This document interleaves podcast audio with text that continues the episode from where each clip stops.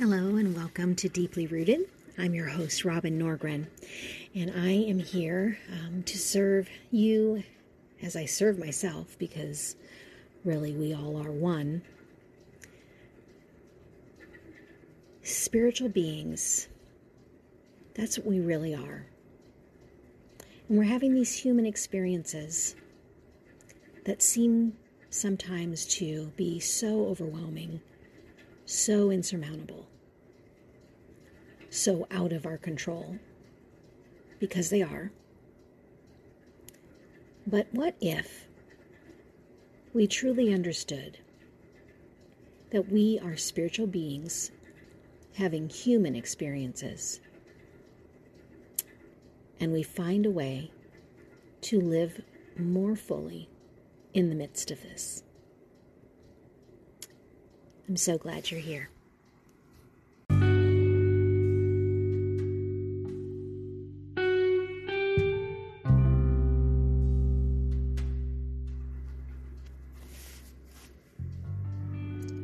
Journey.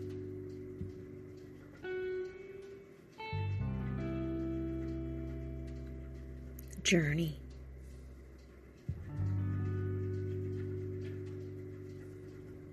Harriet Tubman says, Every great dream begins with a dreamer. Always remember, you have within you the strength, the patience, and the passion to reach for the stars, to change the world. Journey.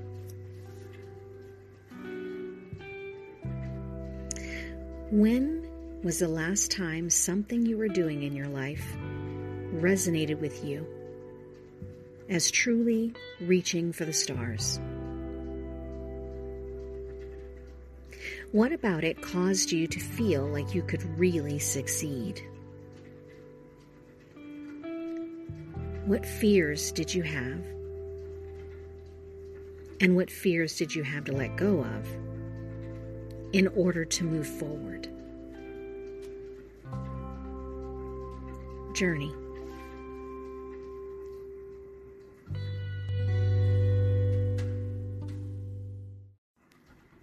Here's today's exercise from The Art of Noticing by Rob Walker 131 Ways to Spark Creativity, Find Inspiration, and Discover Joy in the Everyday. Look for flaws. You can usually you usually come to a museum and orient yourself towards the artworks. Artist Nina Katchadourian has observed. And a lot of things in your literal and metaphorical peripheral vision are ruled out as things not worth looking at. But questioning what deserves attention and what doesn't helped guide Katchadourian to an unusual object she called dust gathering. An audio tour of the Museum of Modern Art, centered entirely on the museum's dust, where it collects, who cleans it, how it's kept to a minimum, and so on. To create this tour, she interviewed behind the scenes personnel extensively. But she also got used to the idea of zeroing in on the existence of dust bunnies in the crispy, crisply pristine museum. It's weird to go there and feel a domestic sense of that building now, Katchadourian later told an interviewer. It's brought it down to earth in a strange way for me. I always found MoMA intimidating and kind of a temple. And of course, that is part of what museums are designed to make visitors feel. The sense of reverence is a big part of the power to direct your attention. Challenge that. Here's some ideas of other ways you can challenge that idea. Listen to what other patrons say to one another or what the staff says to them. Musician and artist John Kannenberg once created a sound map of the Art Institute of Chicago, recording various casual snippets. No flashes, a guard warned patrons near American Gothic, for instance. In another gallery, he captured a, an exchange he summarizes as Visitor questions the quality of the Art Institute's Impressionism collection while speaking with security. Follow his example and listen to what's going on around you. Here's another idea conduct an unrelated activity. Maybe it's worth playfully accepting the notion of a museum as mere background, an environment we inhabit accident or incidentally, as we do other things. What can those other things be? Several museums have experienced with opening their spaces to early morning or off hour meditations and yoga sessions. Come up with your own physical or mental health regimen suitable to your favorite museum and then share it with others.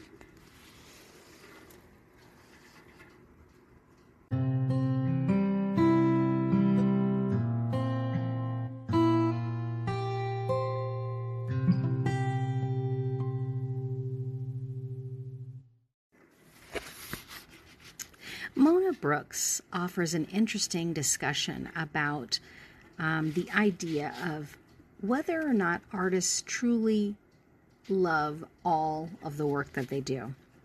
And she uh, writes about it in a book called Drawing with Children A Creative Method for Adult Beginners, too. And here's what she says on the matter. Number one, if an artist does five paintings, how many do you think they will like enough to frame and want to show people? All groups that she talked to easily and consistently answered one or maybe two. Number two, out of the five drawings, how many do you think they will dislike enough that they will not want others to see to see them and will want to start over and discard them entirely? Consistent answer again. One or two. Number three, what do you think they will do with the one or two left over? Small children will answer, Give it to Grandma, or Save it in my drawer.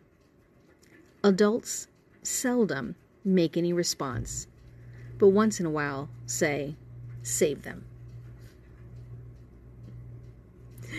I'm chuckling about that give it to grandma one because as an art teacher, you're always being given um, artwork. and I have very mixed feelings about that. Uh, that I know on some level, some children might uh, uh, want to truly give it to me because they've made it for me. But many times I've noticed it's just they have drawn it, but they don't know what to do with it. So then they turn it into a kind act to give it to me.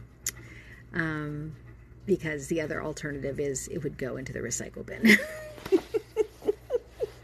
and the beautiful thing about children is they never necessarily, I will say as they get older, this changes, but they usually never think that their art should be thrown away. okay, number three. What do you think they will do with the one or two? Okay, I mentioned that one. Number four. Why don't you give yourself the same privilege that you would give an artist? No one ever says a word. They sit there looking at me in confusion. Number five, why do you think you have to like everything you do? The total silence continues. Even the four year olds realize the ridiculous expectations they place on themselves. Number six, if you do five paintings with me today, how many of them can you expect to like to like real well? they smile and answer one, maybe two. Then when I ask, can you expect to dislike something ab- about one or two of them? They have this relieved look on their faces and respond, yes. And when I ask, what will you do when you dislike something? It is very easy for them to simply realize they can make changes or start over without risking their self esteem or feeling like a failure. It is equally a relief to them when I remind them that artists seldom finish a piece of artwork in one sitting, and that they too can continue working on something at a later date. If you don't come to grips with unrealistic expectations, you may find yourself giving up before you begin. When an adult beginner doesn't like his or her first couple of drawings, he tends to throw them away and conclude he has no ability. When a child tells an adult she doesn't like something about her drawing, it is quite common for the adults to begin praising the drawing and trying to talk the child into liking it.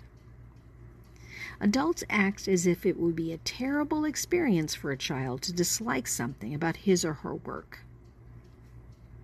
If you do this, you rob a child of the ability to solve problems and develop creative thinking skills. It also creates tremendous stress to have to live up to false expectations. Well, talk about a piece of advice that could carry into all areas of our lives. Allowing children to be disappointed. Folks, we've lost the ability to let them do that and it's not going to bode well because we all know that life presents us with disappointments. And I like framing it that way. It is a presentation of a disappointment because we get to decide what to do with that assessment and that information and really the circumstance that we have in front of us. We get to choose. Now, it may not always be comfortable, and it may not always seem like a happy decision in that moment. But that's when the real adulting comes into play.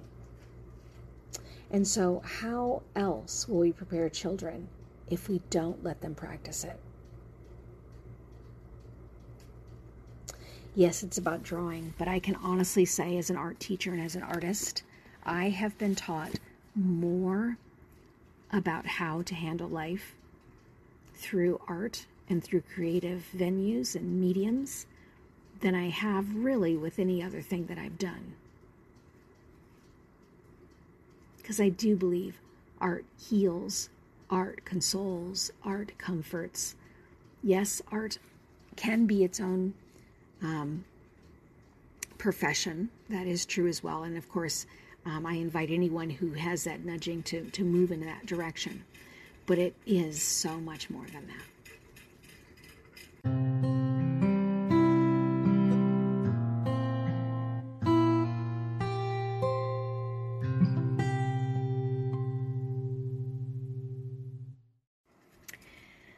Continuing on today um, with the What is Prayer series, introduced um, based on a book by Henri Nouwen called Spiritual Direction.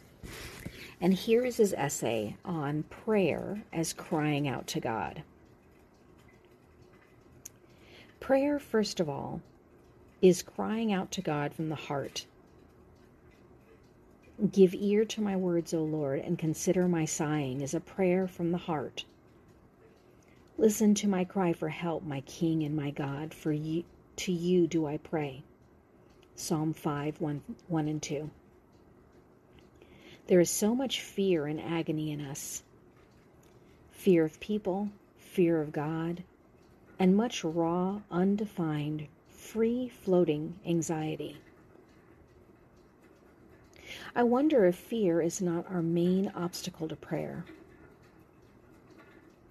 When we enter into the presence of God and start to sense that huge reservoir of fear in us, we want to run away into the many distractions that our busy world offers us so abundantly. But we should not be afraid of our fears. We can confront them, give words to them, cry out to God, and lead our fears into the presence of the one who says, Don't be afraid, it is I. Our inclination is to reveal to God only what we feel comfortable in sharing. Naturally, we want to love and be loved by God. But we also want to keep a little corner of our inner life for ourselves, where we can hide and think our secret thoughts, dream our own dreams, and play with our own mental fabrications. we are often tempted to select carefully the thoughts that we bring into the conversation with God. What makes us so stingy?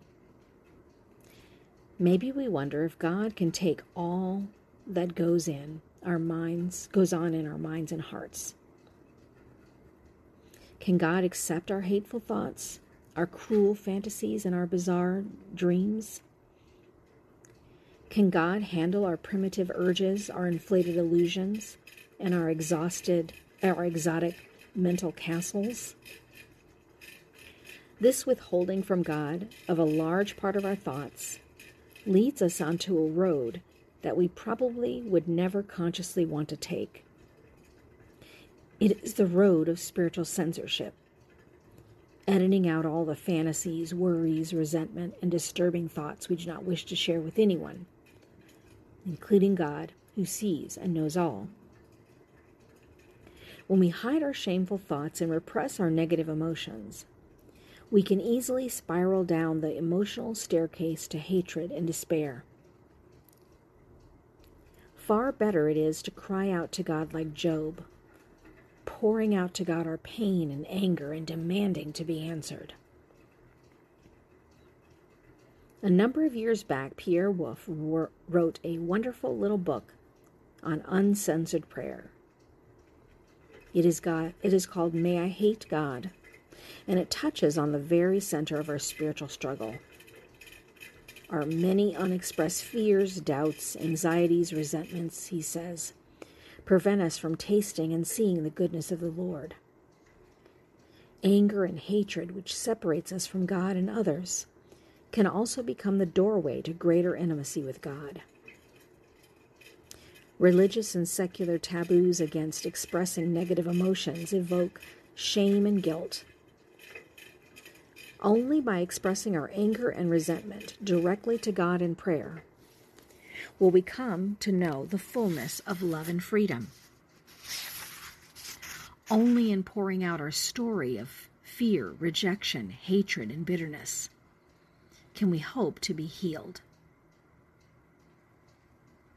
The Psalms are filled with the raw and uncensored cries and agonies of God's people, pouring out to God and asking for deliverance.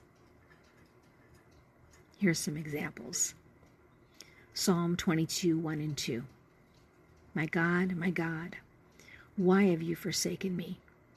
I cry out by day, but you do not answer by night and am not silent. Psalm 77 1 and 2. I cried out to God for help. I cried out to God to hear me. When I was in distress, I sought the Lord. At night, I stretched out untiring hands, and my soul refused to be comforted. Psalm 86 1. Hear, O Lord, and answer me, for I am poor and needy. The more we dare to show our whole trembling self to God, as did the ancients who prayed the Psalms, the more we will be able to, in, to sense that God's love, which is perfect love, casts out fears, purifies our hearts, and heals our hatreds.